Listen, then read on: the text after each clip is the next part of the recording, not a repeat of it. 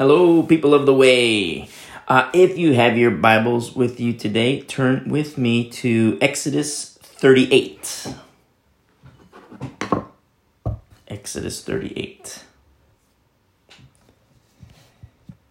And construction of the tabernacle, it's continuing, it's resuming. I love these passages where it is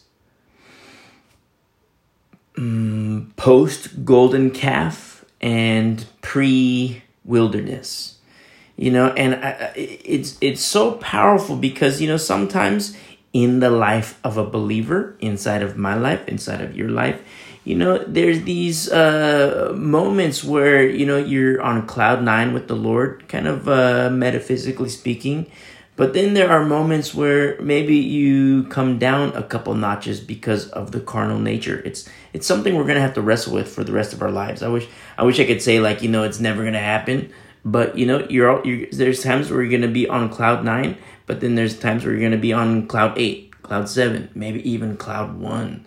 You know, and it's so powerful because you know not to highlight the our sin nature and our carnal nature, and in no way, shape, or form am I trying to make excuses for sin. But keep in mind that you know we're we're wrapped in these earth suits, and therefore we have to deal with these carnal aspects.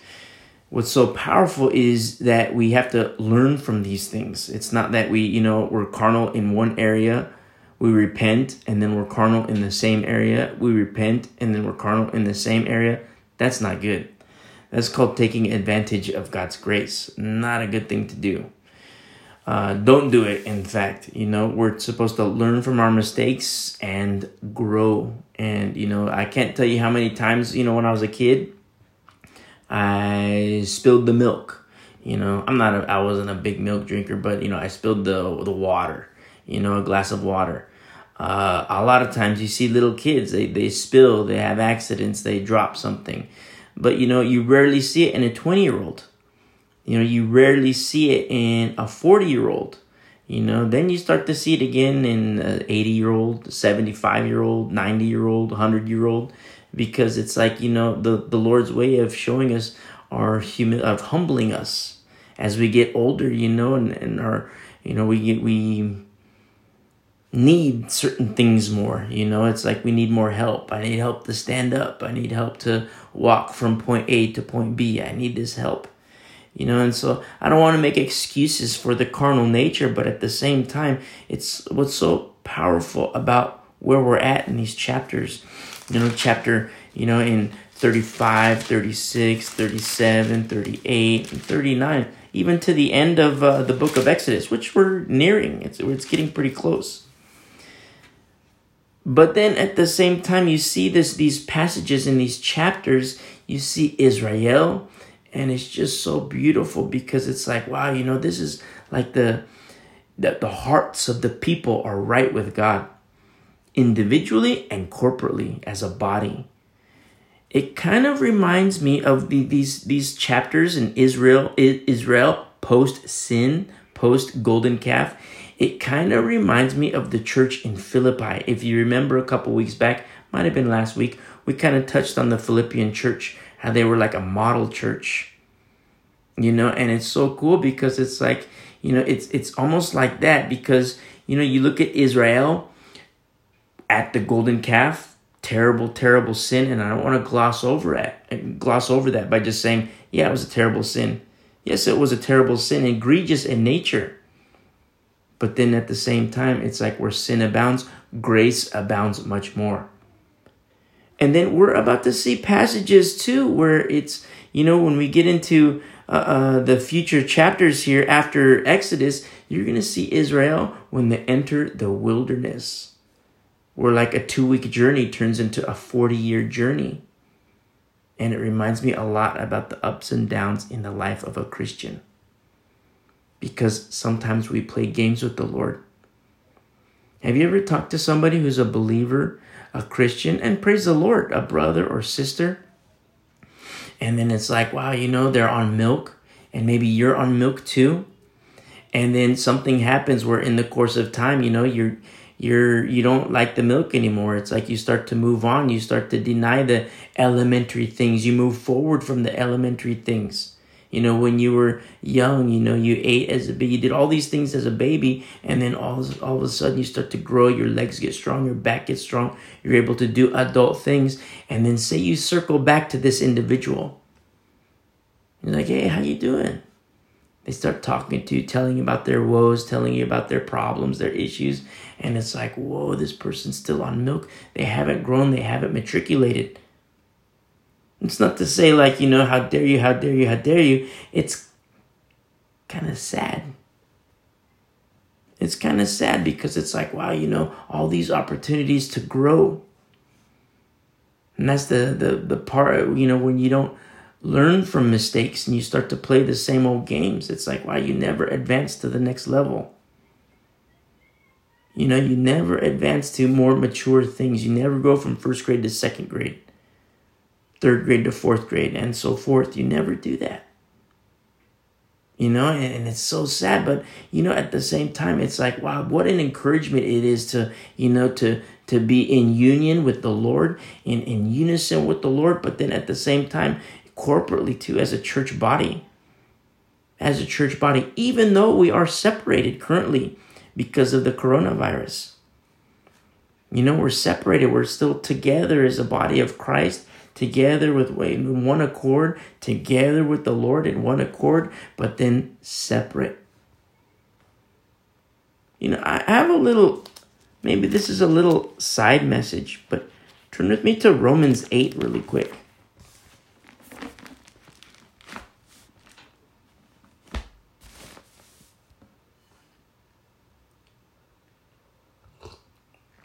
Romans 8. Romans 8, verse 35. And I love Paul's exhortation to the church in Rome. He says in verse 35, Romans 8, Who shall separate us from the love of Christ? That's a hardcore question. It was a hardcore question to the church in Rome at this particular time, and it's a hardcore question to the church today. Separated, you know, we're all in quarantine. The governors give their, you know, they're doing air quotes here, but their orders. You can't go anywhere. Let this virus die down. Hopefully, it'll die down soon. And it's like, wow, who can separate us from the love of Christ? It says, shall tribulation or distress or persecution or famine or nakedness or peril or sword? These are hardcore questions. These two questions that Paul arrives that that Paul uh, uh, uh, um, uh, poses to the church. The cost of being a Christian at this particular moment in time, where Paul is exhorting the church in Rome, it's very expensive, life threatening, life threatening. You know, they would hold a knife up to your throat. You know, who is God? Is Caesar God? or is Jesus God? You say Caesar is God, you get to live. They say, okay, you know, cut it out with this Christian business. And if you say, no, Jesus Christ is Lord, they push forward with the sword, they stick it in your throat. You're dead. Young people, old people, women, children. That's what happened to the early church, our early brethren. Not only that, but it was also at a time where you know the emperor, the the Caesar or the uh, uh, uh, the emperor, the, the, the Caesar.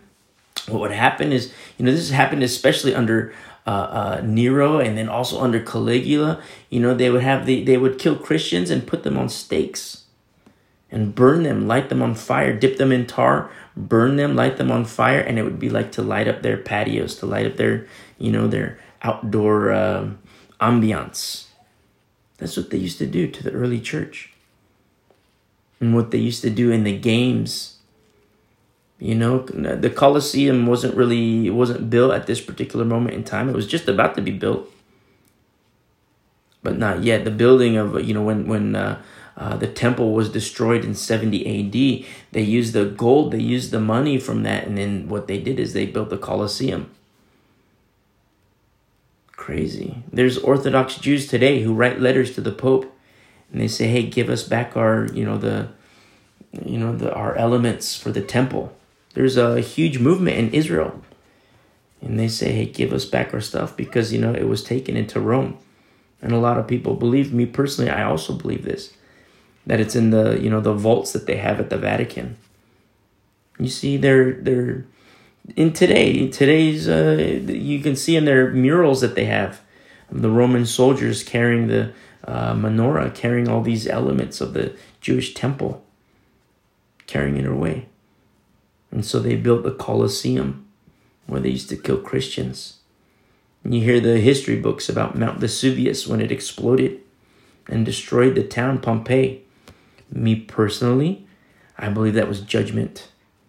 Judgment for what uh, what they did to Christians. That's me personally. I believe it was God's judgment on Rome, on Caesar. But it's so crazy because what they used to do, they'd take the Christians, take like a home fellowship, a small church that met in a home. You know, and it's very, very dangerous to be a Christian. The neighbor hears, the neighbor puts their ear to the door, ear to the wall, listens in, hears them singing songs, singing hymns to the Lord the Lord, uh, uh, the neighbors hear them, hear the people worshiping the Lord. They go and tell the officials, the people get arrested. And what they used to do in, for, for games in Rome, they used to take the Christians, strip them of their clothes so they would be completely naked. And then they'd put them in the middle of the Colosseum. Men, women, young, old. That's what they used to do. They used to do certain other things to the females and you know unspeakable things to the females in front of everybody unspeakable things and then at the same time it's like you know they would take the men and you know guard them off and then do their unspeakable things with the women even children put them all together again the whole time the crowd is watching cheering this was their entertainment and then the guards would walk away go behind their closed doors and then they let the lions loose. Those were our early brothers and sisters. And so you think about that, you put that, and I don't want to paint a grim picture. You think about the persecution of the church in this moment. Now, listen to these words Who shall separate us from the love of Christ? Shall tribulation or distress or persecution or famine or nakedness or peril or sword? That's why I get so bothered sometimes when people talk about the last days. And they say, you know, why would God allow us to suffer? Why would God allow his, his people to suffer? And you know, I want to be compassionate. So a lot of times I'm just like, yeah, I get what you're saying. But in my heart of hearts, I'm like, man, brother, sister, are you so daft? Are you so blind? Are you so ignorant? Suffering has been happening to the church for decades, for centuries, for millennia persecution, suffering has been happening to God's people, Israel, for millennia. And you know what the Bible teaches us? That perilous times will come.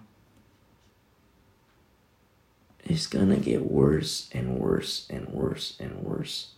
The Antichrist is gonna kill Jews and then the Lord's to protect the Jews, and then the Antichrist is to focus his attention on Christians. And then the Lord is to protect the the Lord is to rapture the Christians. Look at verse 36 here, still in Romans 8. As it is written, For your sake, for the Lord's sake, we are killed all day long. We are accounted as sheep for the slaughter. And this is what Paul says. This is the exhortation for the church in Rome under heavy, heavy, heavy persecution. And I'll say this too it's an, also an exhortation to the church of the last days. Under heavy persecution, not so much in America. We're blind to these things. Our brothers and sisters are suffering today as we speak. As we gather here in, you know, via web means. But it's happening. And Paul says, Yet, in all these things, let me put it to you another way. Inside of this situation, when Paul says all these things, just look at verse 35 tribulation, distress, persecution, famine, nakedness, peril, or sword. That's the condition. That's, that's the cup that the church in Rome had to drink. A very similar cup that the church of the last days is going to have to drink as well. Yet, in all these things, we are more than conquerors through him who loved us. This is such, to the carnal, it's such a weird verse to put in here. More than conquerors, Paul? What are you talking about? How can we be a conqueror? When for the Lord's sake we are killed all day long, when we are accounted as sheep for the slaughter. Paul, what are you talking about? How can we how can you call us conquerors?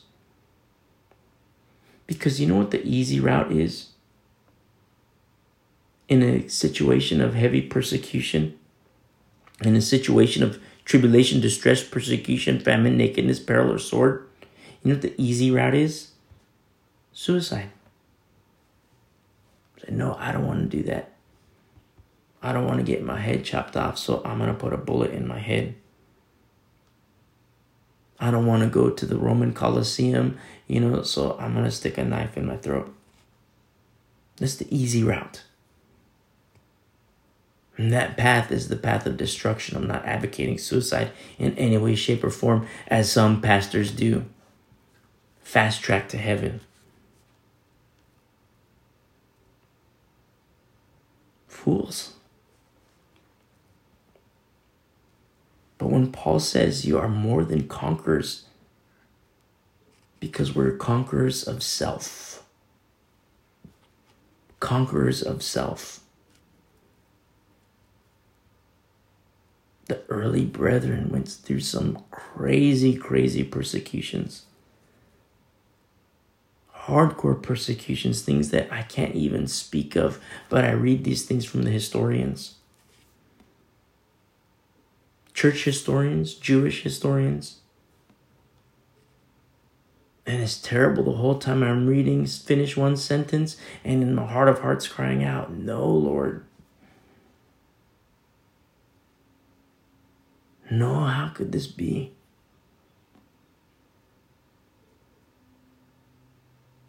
And Paul is saying, you know what? In all these things, we are more than conquerors. Not just conquerors, period. Through him who loved us. And this is what Paul says. I love these verses. You know, these verses bind them on your heart for the last days. Bind them on your heart, lock them in your heart. For I am persuaded or convinced that neither death, nor life, nor angels, nor principalities, nor powers, nor things present, nor things to come, nor height, nor depth, nor any other created thing shall be able to separate us from the love of God, which is in Christ Jesus our Lord. Never forget these words. So, the state of the church today, we're separated not just our fellowship, but fellowships across the globe separated. But you know what? Nothing shall be able to separate you from the love of God, which is in Christ Jesus our Lord. Intimacy with Him, intimacy with the Lord. And it's so cool because you know, you see this one accord nature that we have with the lordship of Jesus Christ, with Jesus Christ himself, the high priest in the order of Melchizedek, as we read in the in Hebrews. But then at the same time you also see corporate unity. Apart, yes. Together, yes.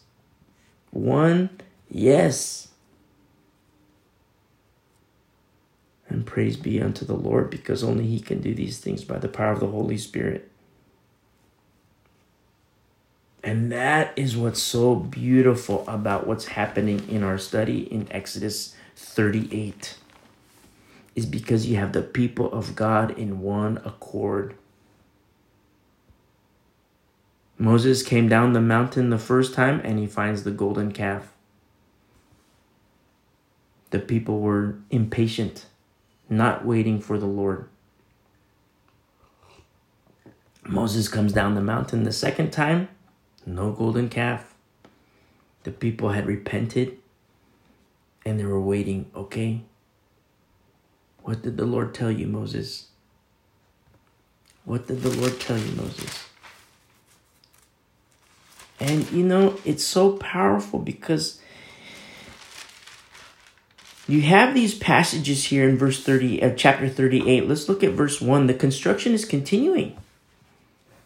God's people together, one accord, working together, constructing the tabernacle. Remember, the tabernacle, it's not just, okay, they're building something. It, uh, my soul struggles to, to say it that way. I don't like saying it that way. Because remember, the tabernacle is a very special place where the Lord has is one with the people. He communes with the people. Oneness. The same intimacy that you know people always say yo the god of the old testament he's so mean and vengeful. I don't read the old testament. I only read the new testament because it's more palatable. But don't forget god is still long suffering old testament and new testament god is still long suffering you know it's very interesting because we studied that in chapter 34 exodus 34 Verse 6 The Lord God, merciful and gracious, long suffering, and abounding in goodness and truth, keeping mercy for thousands, forgiving iniquity and transgression and sin. You see, long suffering. God is long suffering. Even when these mockers of the last days they say, "Oh yeah, God is too vengeful in the Old Testament."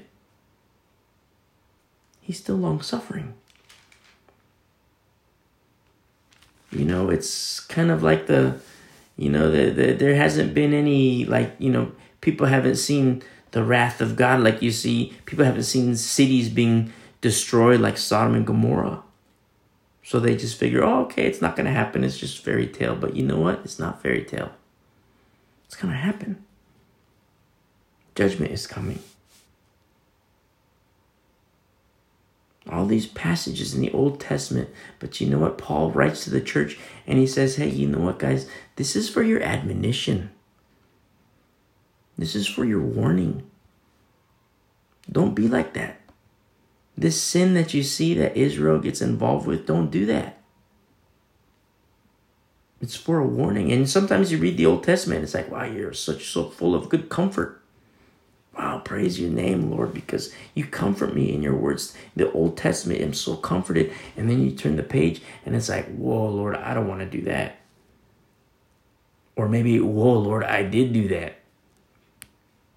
And then what do you do? You repent, you fall to your knees, and you say, Lord, forgive me. Forgive me, Lord, because you know what? I blew it. It's one thing if you don't know. You know, it's another thing if you do know and you still do it anyways. Not good. So the construction continues. Look at verse 1 here of chapter 38. He made the altar of burnt offering of acacia wood.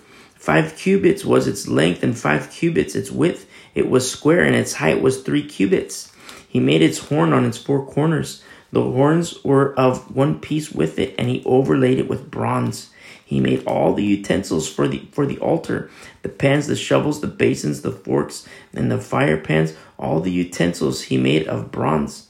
And he made a grate of bronze, a bronze network for the altar. Under its rim, midway from the bottom, he cast four rings for the four corners of the bronze grating as holders for the poles.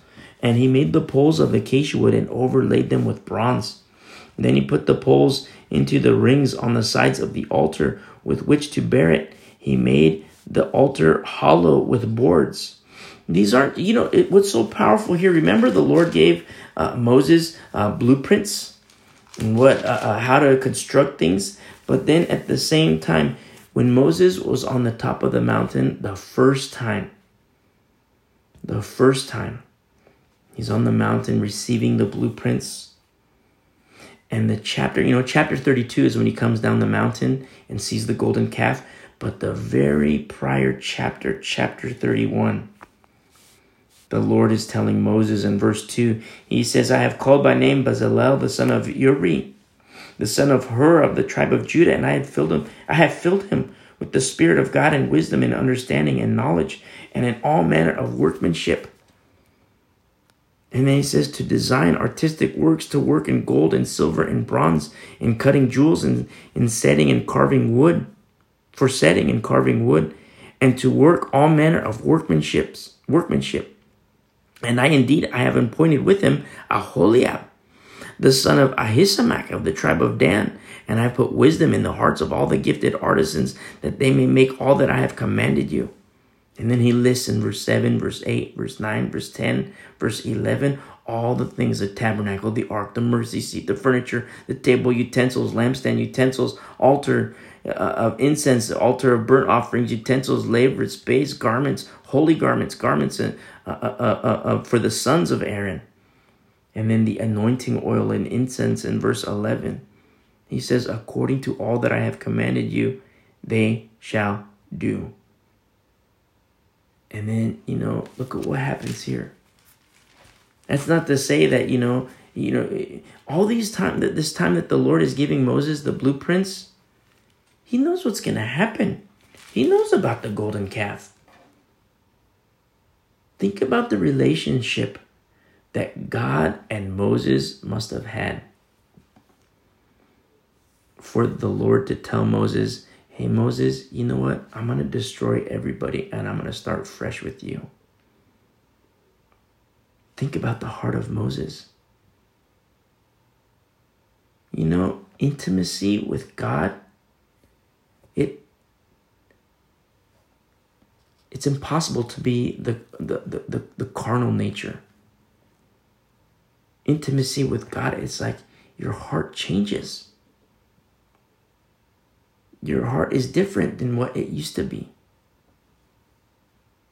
And that's what's so beautiful about being born again and having a close love relationship with Jesus Christ and intimacy with Him. Your heart changes. Moses didn't say, you know, when the Lord was like, Moses, you know, I'm going to kill these people, I'm going to start fresh with you. Moses was like, you know, rubbing his hands, like, all right, this is awesome. I want to be the ruler. I'm going to start fresh. No, you don't see that. The heart of Moses was not carnal.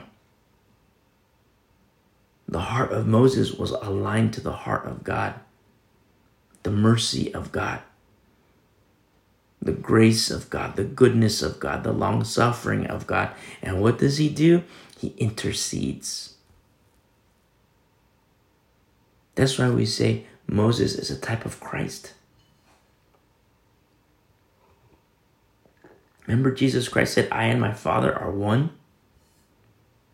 We're one. And it's like, well, you start to see, well, grace and mercy and God's love. Biblically speaking, that's not to say, you know, oh, yeah, let's be gracious and, you know, do these, you know, transsexual uh, uh, marriages you know, transgender marriages, marriage ceremonies. No, it's to say, hey, you know what? I understand you're in sin. Whatever sin it is, you know what? Come out of that lifestyle. God loves you. God desires a relationship with you. You don't know how to have a relationship with the Lord? You know what? Come walk with me. Hold on to my hand. Let's go on a journey together. And the whole time they're walking along with you, learning and learning and learning. And in the course of time, oh, By the way, you lean in on them. By the way, we're not stopping until we get to Zion. I forgot to tell you that five years ago. I forgot to tell you that 20 years ago. I forgot to tell you last week. We're not stopping. You see how beautiful this is? This construction of the tabernacle, you know, and I'm not elevating the tabernacle, I'm elevating the fact that it's a shadow of the things to come, the tabernacle of Jesus Christ, who communes with us, who desires oneness with us, who is the high priest, the real high priest in the order of Melchizedek. So the construction resumes in uh, Exodus 38, verse 7. He says, Then he put the poles into the rings on the sides with, of the altar with which to bear it. He made the altar hollow with boards. He made the laver of bronze and its base of bronze from the bronze mirrors. It translates as like a looking glass from the bronze mirrors of the serving women. It's so cool here, these serving women, because it says who assembled on the uh, who assembled at the door of the tabernacle of meeting. So you would have like everybody's doing their uh, construction, you know. Everybody's working, but then at the same time you have like you know it's like uh, uh, uh wherever there's need, they have these you know these these women that are serving there. You know, hey, we need more bronze. I'm you know I'm running out of bronze over here. So you'd have like a little runner you know the woman go get some bronze you know people are banging away at the bronze you know making it making it all nice and shaping it and forming it different sizes and somebody cries out hey i'm running out of bronze over here i need a piece that's you know maybe about the size of yay size the lady sees the guy oh, okay i'm gonna go and get some bronze brings it to the guy construction continues one body with many parts an old testament example of one body with many parts working together. I mean, look at a car. You hear me mention that quite a bit. You know, you look at a car. Look at all the components inside of a car. You know, not the not the inside, not the interior. Interior is one thing. I mean, you got your radio, you got, you know, it's. I'm talking about the mechanics of a car. Open up the hood and look at the mechanics of a car. It's like, wow, you know, all these different components, but yet they all work together for motion, forward motion, different speeds. And it's like, whoa, it's like that's the church, one body with many parts. And of a specific brand, the brand called Jesus Christ. That's the, the specific brand. It's not to say, okay, we open the hood and you know, I'm going to put an alternator in there that's from Buddha. You know, I'm going to put a voltage regulator that's the Virgin Mary. No. Specifically, very, very specifically in alignment with the Word of God by His instructions and the blueprints that He gives you and me. People would try. People will say, oh, yeah, put a little Buddha in here, put a little Virgin Mary in here. You know, put a little uh, uh, Muhammad in here. Mix it all together. What do you get? Garbage. The Lord doesn't like mixtures. Remember that. He doesn't like mixtures. Separate parts. Separate parts working together. You know, different ministries pastors, teachers, evangelists, elders, deacons you know, women's ministries, women's teachers, youth ministers. All these things working together. You say, wow, you know, the Lord hasn't called me into ministry. Well, you're already in ministry. When you're a Christian, you're already in ministry. It might not be the formal ministry, as in church government type of thing. But then at the same time, you start to say, what do you mean I have a ministry? Well, are you sharing the, are you the light at work? Do you go to work and people hate you? I mean, if they hate you because you don't want to go drinking with them, that's one thing. But you know, it's like, well, do they know you're a Christian? Know, that's what it means we can be the salt, be the light. I'm not saying, you know, go and, you know, start, you know, you got to work. I mean, you're working, you know, you got to work as unto the Lord. But then at the same time, it's to say, man, you know, make sure it's as unto the Lord. And He will bless you. And so you see this construction, it's happening. It's so beautiful. In terms, you know, not necessarily beautiful in terms of Exodus 38, you know, kind of like by the letter of the law. I mean, Exodus 38 in the spirit and saying, like, wow, it's like one body working together with many parts. Powered by, you know, the, the, the power is the Lord. The Holy Spirit is like our source of power. Just like, you know, the, uh, the 10 virgins. They ran out of oil. Five ran out of oil. It's like having a flashlight with no batteries. You see a flashlight when the light starts to get dim and dim and dim, you realize, wow, I need new batteries. You get new batteries in there, and it's like, wow, this is brighter than anything. Because you have fresh batteries in there. But what about batteries that never go dim? That's what I mean when I say the power of the Holy Spirit. So these women, you know, they would assemble at the door of the tabernacle of meeting. And somebody would say, hey, you know, uh, I need some bronze over here. I'm running out of silver. Somebody go get it, bring it back. In verse 9, then he made the court on the south side. The hangings of the court were, were of fine woven linen, 100 cubits long. There were 20 pillars for them, with 20 bronze sockets. The hooks of the pillars and their bands were silver. On the north side, the hangings were 100 cubits long, with 20 pillars and their 20 bronze sockets. The hooks of the pillars and their bands were silver. And on the west side, there were hangings of 50 cubits with 10 pillars on and their 10 sockets. The hooks of the pillars and their bands were silver. For the east side, the hangings were 50 cubits. So you see what's happening here? Verse 9, the south side. Verse 11, the north side. Verse 12, the west side. And verse 13, the east side. You know, it's so powerful how the Lord gave specific instructions to Moses. We're going to see this more when we get into the book of Numbers. You know, but what the Lord gave specific instructions, the how you have all these sides. The long sides were the north and the uh, uh, uh south. Those were the long sides. Think of like a recta- rectangle. Uh, rectangle. The long sides were the north and the south, and the short sides were the west and the east. The west and the east, and the entrance is always on the east.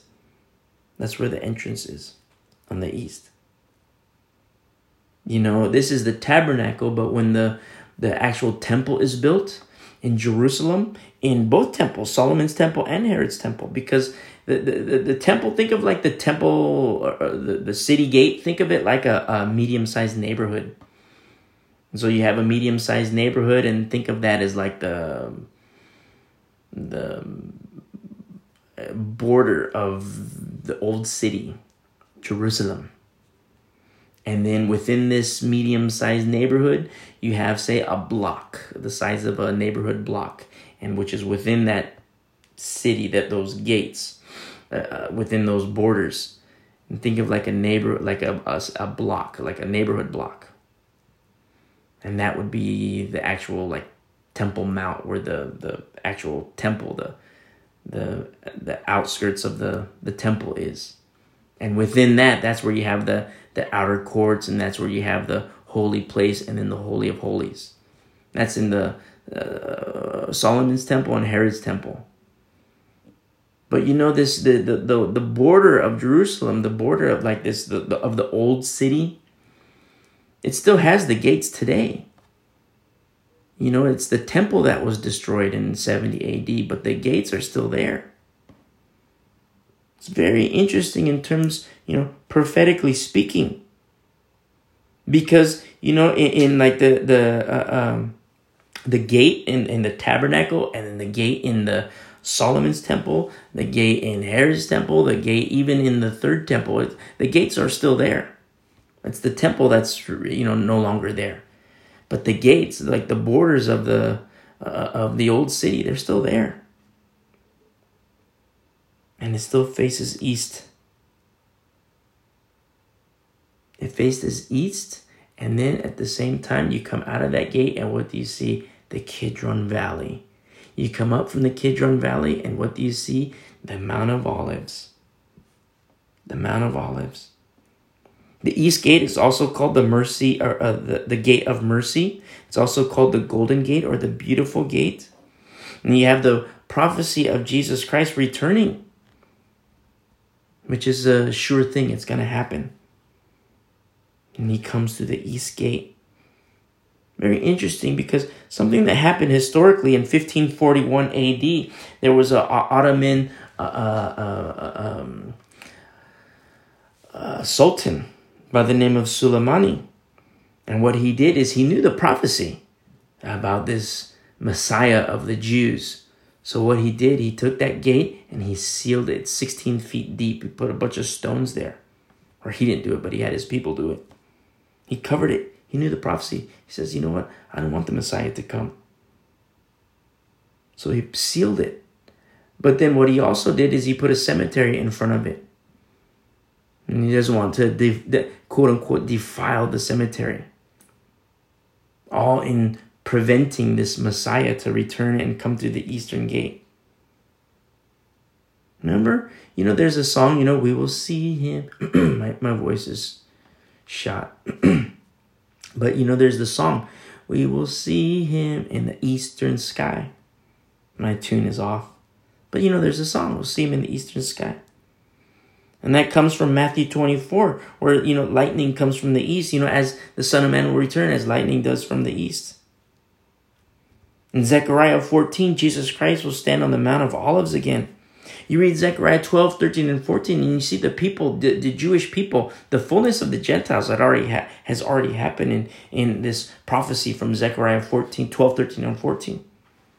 But when Jesus Christ returns and stands on the Mount of Olives, they're going to look at him and they're going to say, What are these wounds that are in your hands? And Jesus Christ is going to say, It was here where I was wounded in the house of my, in the hands of my friends. And they're going to realize he was the Messiah. And they're going to weep and mourn. And the Lord will comfort them. You know, there's also a prophecy in Ezekiel 43 how God's glory is going to return through the east gate. Specifically, it says the gate in the east. I say it that way because it's, I have a little theory.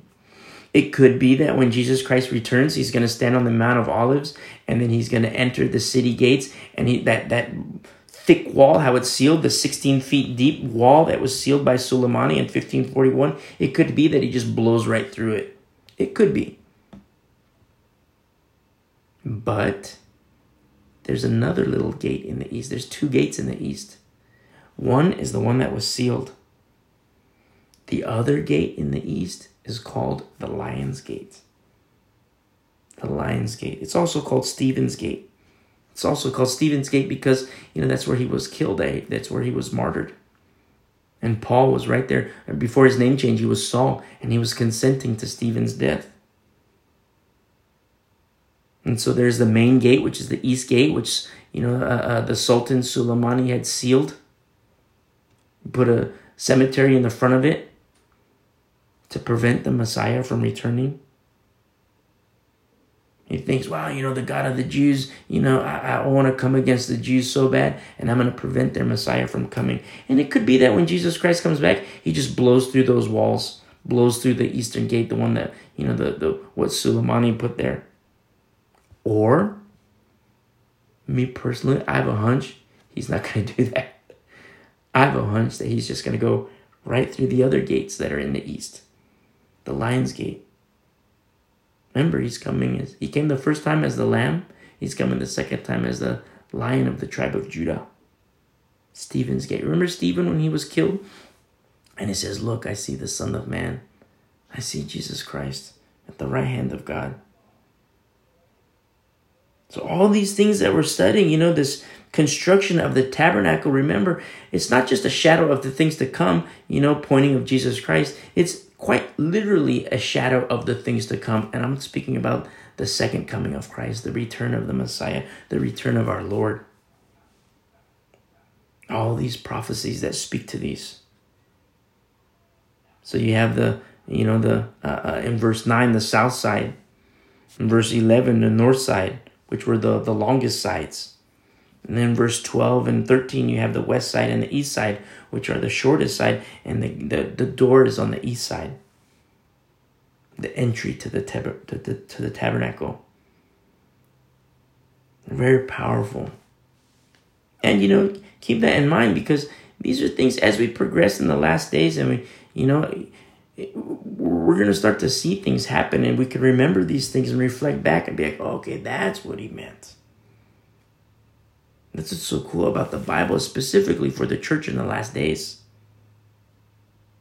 Because things are going to become more clear. Like 20 years ago, it was kind of muddy. 10 years ago, it was still kind of muddy. Five years ago, it's like less muddy. Today, less muddy. And tomorrow, less muddy. And for the actual last days generation, it's like, wow, we see loud and clear. We see perfectly perfectly. Wow, this is what the Bible, you know, you read the prophecy of, uh, of uh, Daniel, Daniel 11, 12. Actually, I'll point to it exactly. In Daniel, I want to say 11. Might be 12, but I think it's 11.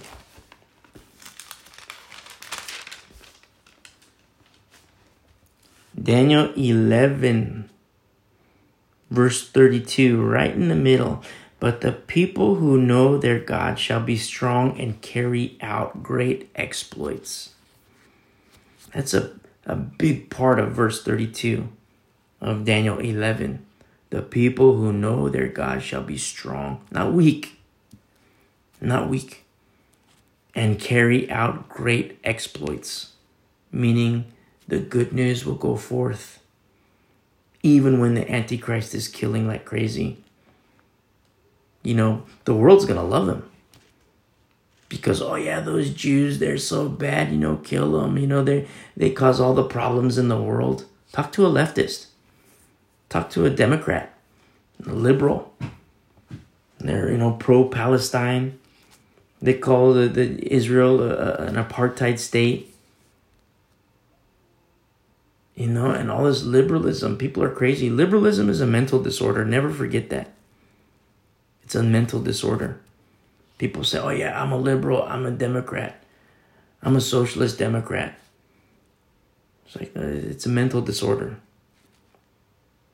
Killing babies, crazy. Mental disorder. And so it says here the people who know their God shall be strong and carry out great exploits. And those of the people who understand shall instruct many shall instruct many is the teachers of the last days. All these people who can't see clearly, they understand. Maybe they themselves have been under blind guides. But then for the guides who have eyes to see, they're going to be able to say, oh, yeah, you know, this is what's happening. But there's still going to be death because it says here, yet for many days they shall fall by sword and flame by captivity and plundering. It's no joke. It's not. It's not to be. You know. It's not to be. Uh, I don't know. An easy ride. You know, by the power of the Holy Spirit, you know, the Lord will give us strength.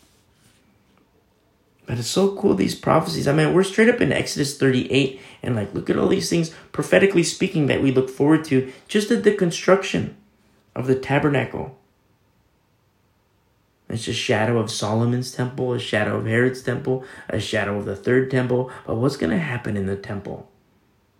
Prophetically speaking, on you know a global scale, geopolitically, what's going to happen in Jerusalem? But in a meta- metaphysical sense, in a spiritual sense, what is happening inside of your heart? In the real temple. What is happening inside of your heart? Jesus Christ Himself being the chief cornerstone. So the construction continues. Exodus 38, verse 14. the hangings of one side of the gate were 15 cubits long, with their three pillars and their three sockets, and the same for the other side of the court gate on this side and that that were and and uh, on this side and that were hangings of 15 cubits with three pillars and their three sockets and their hangings of the uh, of the court all around were of fine woven linen. The sockets of the pillars were bronze the hooks of the pillars and their bands were silver and the overlay of their capitals was, was silver and all the pillars of the court had bands of silver. If you're wondering like man we're really flying through these verses. Well remember we studied these. We studied these verses already. When the lord gave them to moses we studied them when, when Moses was having his intimacy with the Lord his first time in the cloud on the top of the mountain. And Joshua, his assistant, was right underneath the cloud, still on the mountain. And you start to see, like, well, you know, we, we looked at these blueprints, and now Moses comes down from the mountain. And then, you know, there was the golden calf, of course. Terrible, terrible, terrible thing. Moses goes back up to the mountain, receives two, uh, tablets again, the two tablets, or the wording on the tablets. He went up with the tablets. And he comes back down, and you see a different people, repentant people.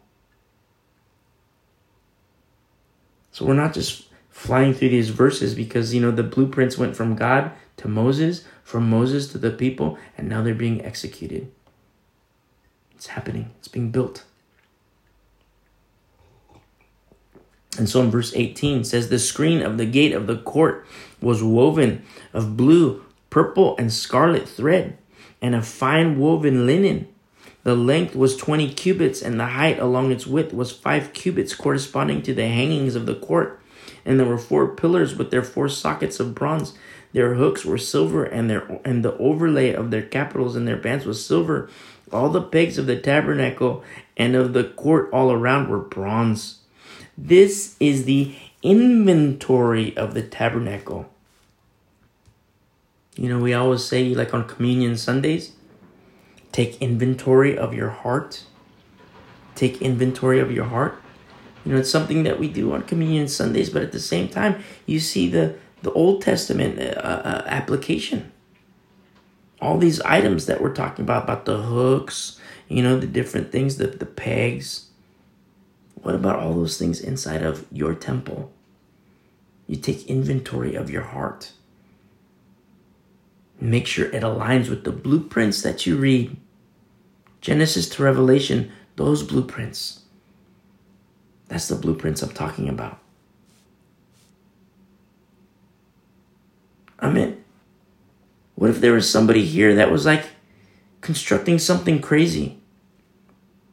Constructing something that didn't align with the blueprints? You know, who would be the one to say, hey, it doesn't work that way? Don't do it like that.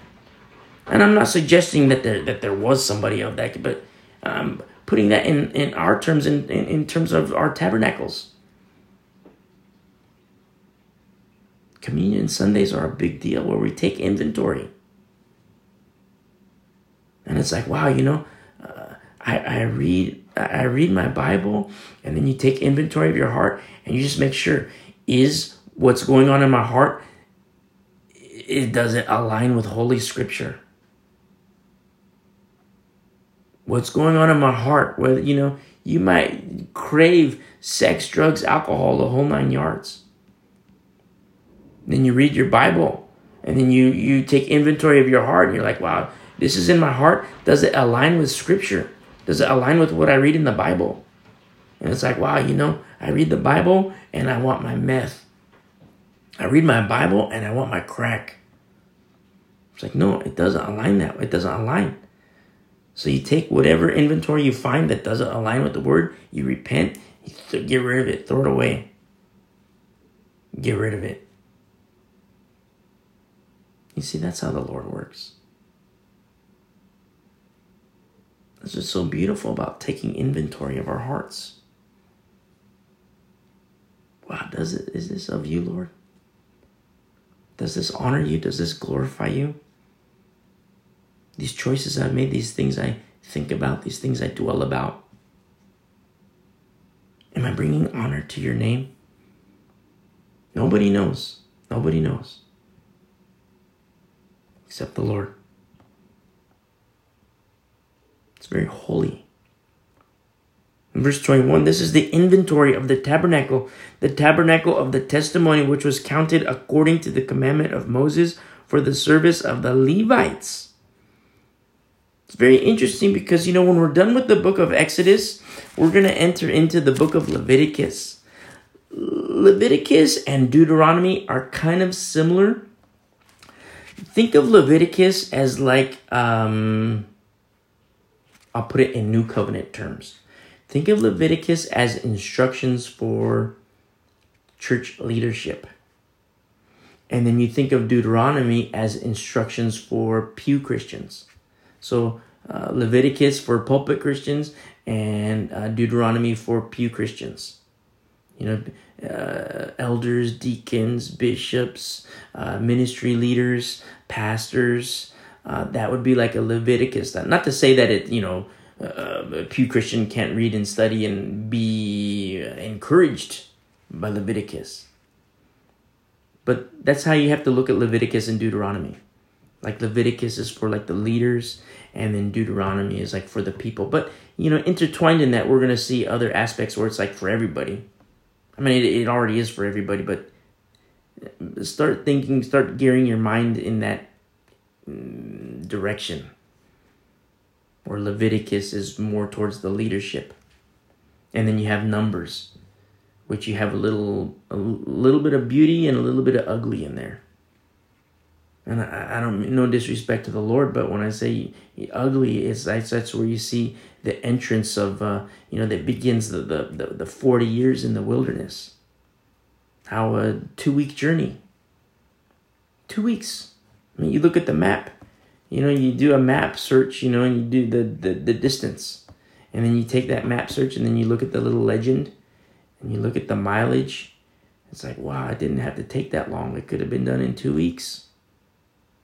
But no, it took 40 years, the children of Israel walking through the desert. Walking through the desert. And they had to learn that they were chastised by the Lord. Remember, the Lord disciplines those whom He loves and the Lord discipline them. So start start gearing your heart like that. Start gearing your mind like that. Because we're in these Old Testament passages, and I got to admit, you know, after Genesis, you know, a lot of times people kind of get confused with Exodus, Leviticus, Numbers, and Deuteronomy. But you don't have to be that way. As a as a student of the Bible, as a disciple, you don't have to be that way. You don't have to have that confusion where people get tossed to and fro by various doctrines. You don't have to get tossed to and fro. So, you know, you see the Exodus, which is literally the Exodus. but then, you know, start start gearing your minds in that in that frame, that framework. Leviticus and Numbers and Deuteronomy. Because it's gonna be a while before we hit Joshua, which is awesome. I can't wait to see. So, you know, the, the assistant of Moses, you know, Moses is, you know, he comes to the end of his road and it begins the, the road of Joshua as leader. I shouldn't say it begins the road of Joshua. The road of Joshua has already begun. But Joshua as leader, another type of Christ, type of Yeshua. Joshua. It's so beautiful. I can't wait till we get there. It'll be a while. But I can't wait till we get there. But start gearing your minds towards that as we, you know, start to learn and understand these things from the Old Testament. Remember, as a shadow of the things to come. Always as a shadow of things to come. I'm not saying we go back to the law in any way, shape, or form. I never want to suggest that or even imply that I am. But understand what the what the spirit of the law is speaking. And so look at what happens here in, in verse uh, 21 that this is the inventory of the tabernacle, the tabernacle of the testimony, which was counted according to the commandment of Moses for the service of the Levites by the hand of Ithamar, the son of Aaron the priest. Bezalel, the son of Uri, the son of Hur of the tribe of Judah, made all the Lord made all that the Lord had commanded Moses. So you see the passing, you know, godly things, righteousness, holy things, the these they they passed them on to their kids. Huge, huge, huge exhortation to parents. Passing on the lordship of Jesus Christ to the next generation, preparing them for a future time when they can receive more holy things. Little ones, you know, raised being raised in the Lord, they receive holy things. They might not even understand that they're holy. But even still, you're still prepping them. And one day I love the inquisitive mind of a little one. You know, what is this? What's that? What's this? What's that? It's like, well, let me tell you what this is. Hey, what's this? Let me tell you. What's that? Let me tell you. You come to church. Hey, what's this? Uh, let me tell you. Come to church, read the Bible, study the Bible. They hear this. Oh, what's that? I've been waiting for you to ask. Let me tell you. And then all of a sudden, something is brewing in their hearts. The Holy Spirit is stirring something so incredibly beautiful. And then, boom, it's like, wow, their eyes open up and it's, I need Jesus Christ in my life. You see, that's the next generation of righteousness. You see, you know, beautiful Bezalel doing all these things for the temple. And Aholiab you know, the Lord put wisdom in them and gave them his spirit. But you know, they were taught. They had parents. Son of Uri, the son of Hur. Remember, Hur was one of the guys that was holding up Moses' arms when Joshua was fighting. Joshua was in the fight. Literally in the fight. Moses, Hur, and Aaron, they were also in the fight. That's why sometimes, you know, people always think, wow, you know, you know, be with me in this fight, be with me in this fight, you know, where are you? I need your help in this fight. It's like the best help you can get is prayer. Prayer. I know you're going through these hardships, but I'm praying for you. Tell them that. I know you're going through this. I know you're going through that. And you know, there's going to be times where we get together and you know what? We can meet, we can talk. I'll hold your hand, I'll comfort you. But then at the same time, you know, when we're not together, I'm praying like crazy for you. And then things start to happen in their lives. And they're like, wow, you know, this is so cool. You know, you're so awesome. And you say, like, no, it's not me. You know, I'm garbage. It's the Lord. He's the one who's done it. You know, we always talk about being a prayer warrior, which is a beautiful thing to desire. But precursory to being a prayer warrior is you can't play games with the Lord. That's we kind of talked about that last Sunday or a couple Sundays ago, I forget. We kind of talked about that a little bit. You know, when people say, "Oh yeah, the gifts of the Holy Spirit," that was for 2000 years ago and you actually study the Bible, you actually open up the Bible and you start reading, and it's like, whoa, this church isn't like, you know, my church across the street. This church that I'm reading about in the book of Acts, it's completely different from the church, uh, you know, across this across town. I see news articles about the church across town. Now they're perverted pastors, perverted elders, they do these things to little kids. You don't see that in the book of Acts. Bingo. You don't see that in the book of Acts. Why? Non existent. The apostles, the disciples, they didn't play games. And what do you see? You see the Spirit moving. You see prayer being answered. You see miracles happening.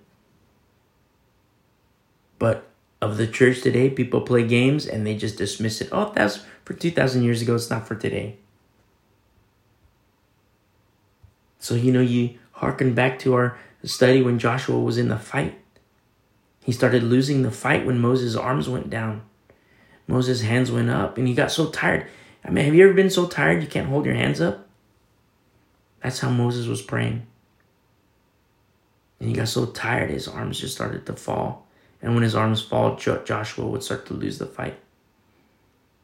Hur and Aaron were there at his side. They were all in the fight.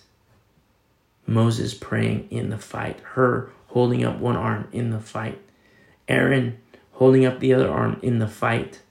And his hands would go up, Moses' hands, and the people, uh, Joshua would win the fight, make advancing, make advances.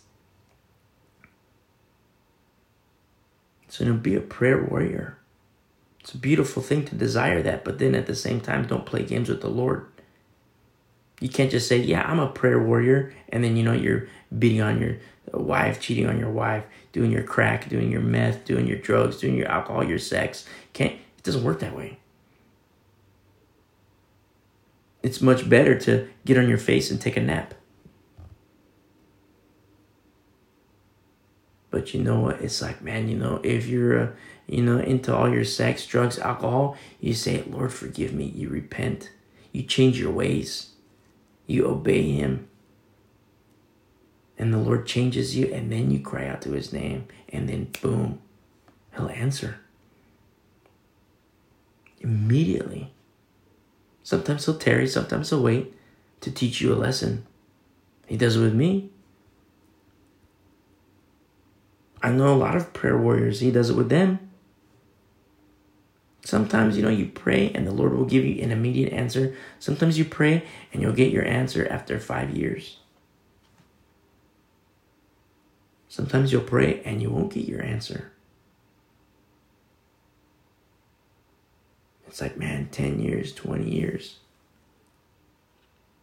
30 years. Talk to old people praying for their children, praying for their grandbabies. And it's like, you know, it's like, man, Lord, you've never answered me. An old lady, 85 years old on her deathbed. Man, I've been praying my whole life for this. It's not to say God isn't faithful. No way. Don't even think that. He is faithful. All these things that part you know you remember you know like uh, in uh, daniel there's an angel that would you know tried to get to daniel but he was fought you know in the in the spirit realm. There was a, a battle. And satan was like tr- preventing him. And you see these things happen. I wonder if the lord has sent an angel to you to tell you something. And i wonder if that angel is coming across you know, dark forces that's preventing him. I wonder. Biblically, it's happened before. Don't lose heart, you know, keep praying. Keep praying. Be a prayer warrior. And so look what happens here. How God is passed on from one generation to the next. Bezalel was the son of Uri the son of Hur of the tribe of Judah, made all that the Lord had commanded Moses. And with him was Aholiab, the son of Ahisamach, of the tribe of Dan, an engraver and designer, a weaver of blue, purple, and scarlet thread, and of fine linen. Remember, these are colors of royalty. We talked about that a couple weeks back, you know. Colors associated with royalty and holiness, and you were going to study that more. In verse 24, all the gold that was used in all the work of the holy place, that is, the gold of the offering, was 29 talents and 730 shekels, according to the shekel of the sanctuary.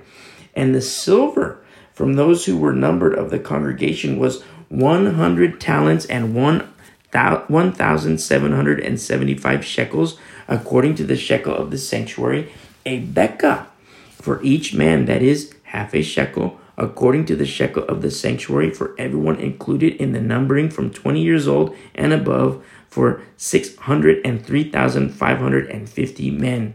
Start to see this uh, very specific accounting here. Very specific accounting. And from the hundred talents of silver were cast the sockets of the sanctuary and the bases of the veil 100 sockets from the 100 talents, one talent for each socket. Then From 1,775 shekels, he made hooks for the pillars, overlaid their capitals, and made bands for them. The offering of bronze was 70 talents and 2,400 shekels. And with it, he made the sockets for the door of the tabernacle of meeting, the bronze altar, the bronze grating for it, and all the utensils for the altar, the sockets for the court all around, the bases for their court gate, all the pegs for their tabernacle for the tabernacle, and all the pegs for the court all around. All around. You see these you know, so, so in total, in today's terms, it's one and a quarter ton of gold and four and a quarter ton of silver and four tons of brass. Four tons of brass. In total, it's 9.5 tons of metal. You know, various metals. It's a lot. That's a lot. That's, you know, it's, I did the little, you know, the, the breakdown. It's 19,000 pounds. It kind of like equates to about six sedans, you know, weight wise, it equates to six sedans. That's a lot. You know, some families could have carried a lot of gold. Some families might have had little gold. Some families might have had no gold. No material, no silver, no bronze. This is a huge deal because if you remember in Exodus chapter 3, there was a burning bush where the Lord spoke to Moses. He told Moses, Hey, Moses, take off your sandals because the place where you stand is holy ground. You know what I love about Moses? He did it. He was obedient. He didn't say, Oh man, this is crazy. Oh man, you know, uh, my parents, you know, oh my, uh, the teacher that I had in Egypt, he told me that this was for 2,000 years ago. So this is just crazy. I'm just going to ignore it. No, you know what? The, the Lord told him, take off your sandals because where you're standing, it's holy ground. Moses removes his sandals. Obedience, just one little act of obedience. And then the Lord told him something. He says, You know what? You're going to plunder Egypt. That's from chapter 3, verse 22. You shall plunder Egypt. Think about how wild that is. How, dare I say, even crazy that is. No disrespect to the Lord, but in our carnal minds, it's like, what? Plunder Egypt? Egypt. Like, the Pharaoh was God on earth with a mighty army. And Moses was all by himself. Nobody around. Just some sheep. Jethro's flock. And you start to see, wow, you know, Moses, when nobody's looking, he was obedient to the Lord. It's a piece of cake to be obedient when everybody's watching you because it's like, whoa, you know, I'm not going to do that because I want to appear like I'm holy. But who are you when nobody's watching? It speaks of integrity. Integrity. You know, like nobody's watching. I'm going to take this, you know, bracelet and put it in my pocket. Nobody's watching. I'm going to take this $20 bill. I'm going to put it in my pocket. Who are you when nobody's watching? Who are we when nobody's watching? Except the Lord.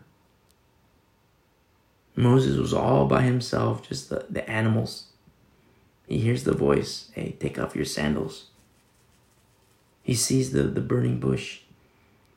Remove your sandals, Moses, because this is holy ground. And he does it. One little simple act of obedience. And then the acts of obedience become deeper and deeper and deeper. Moses matures in Christ. Moses matures in greater things. He moves forward to greater things. And the Lord tells him in chapter 3, verse 22 You shall plunder Egypt. How crazy that concept is. it would be the equivalent. Say we get, say Canada is a strong has a strong army, you know, a strong military, and they're like the world leaders, like the stuff. And you're just minding on your own business, you know. you're you come out of Canada, you know, and then you're just walking around with some animals, and then you hear a voice. And in obedience, you remove your shoes and then the Lord tells you, you're going to plunder Egypt. You're going to plunder Canada. you know how wild that is? What? You're just one person. And then you fast forward to Exodus chapter 12, verse 36. You know what happened? Egypt was plundered. Remember, they were so, all these plagues were befalling Egypt, and they were like, you know what? You Jews, you Israeli people, you, you're God's people, get out of here. Look, I'm going to give you all my gold. Just get out of here. My crop is gone. You know, I got all these frogs all over the place. The water's been turned to blood. You know, my firstborn is dead. You guys, you get out of here. Take all my gold, take all my silver, take all my bronze, and get out of here. And you read chapter 12, verse 36 Thus they plundered Egypt. God fulfilled his promise that he told Moses when he was all by himself. And God still fulfills his promises. When you have your intimacy with him, God fulfills his promises. In chapter 31, when the Lord is telling Moses, Oh, yeah, uh, by the way, Bezalel, he's going to help you. Aholiab, he's going to help you. What do we have here in verse 36? Bezalel is helping him. Aholiab is helping him. God's promises are being fulfilled. So all this, you know, 9.5 ton of metals, gold, silver, and bronze. Like, where do they get this? They're in the wilderness. They're, they're like, they left Egypt. They're out in the desert. Where did they get this? Or it's the plunder of Egypt plunder of Egypt. Now it's in the use of God for God's glory. For God's glory. You know, this concept of plundering, you see that in, you know, with uh, uh, um, Joseph in the book of Acts, also known as Barnabas, son of encouragement. Wealthy, wealthy, wealthy guy with his properties. He's like, what's this? Church has a need. Okay, I'm going to sell my property and give 100% and lay it at the disciple, lay it at the apostles' feet and say, here, I know there's a church need. Here it is, all the proceeds. Take it. It's the plunder of the world now being put in the service of the Lord. Same exact thing. For God's glory, for his kingdom. You see how he works? So beautiful how he works. You know, I don't want to get ahead of myself. We're going to end our study here. I don't want to get ahead of myself, but I noticed verse 1 of chapter 39. And, you know, a beautiful, beautiful, tiny little angel. Through the course of modern technology, I caught wind that she said something today by uh, uh regarding the color purple. And look what it says here in chapter 39, verse 1. Of the blue, purple, and scarlet thread, they made garments of ministry. I love this so much. You see how the Lord blesses our socks off? Out of the mouth of babes, out of the mouths of babes. You see the little ones speak, and it's like, wow, what an encouragement it is. It's so cool how the Lord works. You know, I know that we've been separated for a while, and yeah, it stinks it really kind of you know it it, it uh, I don't like it. You know, to be honest with you guys, I don't I don't like it at all because I don't like the separation of the saints. You know why? Because Satan. And also because of us, because the nature. You know, you see, like if we were in the military, so I was a corporal, and you guys were my, you know, in my in my uh, squad, and you know it's like okay everybody's gonna go out on leave now it's christmas time people are gonna go out on leave okay you know we got to keep a small group but of the people that go on leave go ahead and go on leave and then a month passes, two weeks pass, they come back and they're they've been fat and happy at home. You know, it's like man, you, you come back and it's like everybody's everybody's thick, everybody's chunky. You know, and it's like okay, we got to get you back into shape. You were you were undisciplined while you were back at home. You know, I know I'm not saying that that's what's, but that's the threat of that happening. Because the Satan, he's very crafty and cunning. He's having a heyday with the church right now because the Christians are separated. They're no longer unified as a church body and like physically. They're no longer unified. So what is he doing? He's going out and isolating people, isolating families, isolating husbands, wives, kids. All this separation. He's having a heyday. And he's effective. He's been effective for, you know, since the beginning. And the events of the last days are going to get worse and worse and worse and worse. We, this, we, this is nothing. This is nothing. What we're going through now, this is absolutely nothing. But we'll close in this, and it, you know, harkens to what we already studied in Romans 8. Who shall separate us from the love of Christ? That's Exodus 8, verse 35. Who? Paul says who, and then he starts to mention things. And I love it.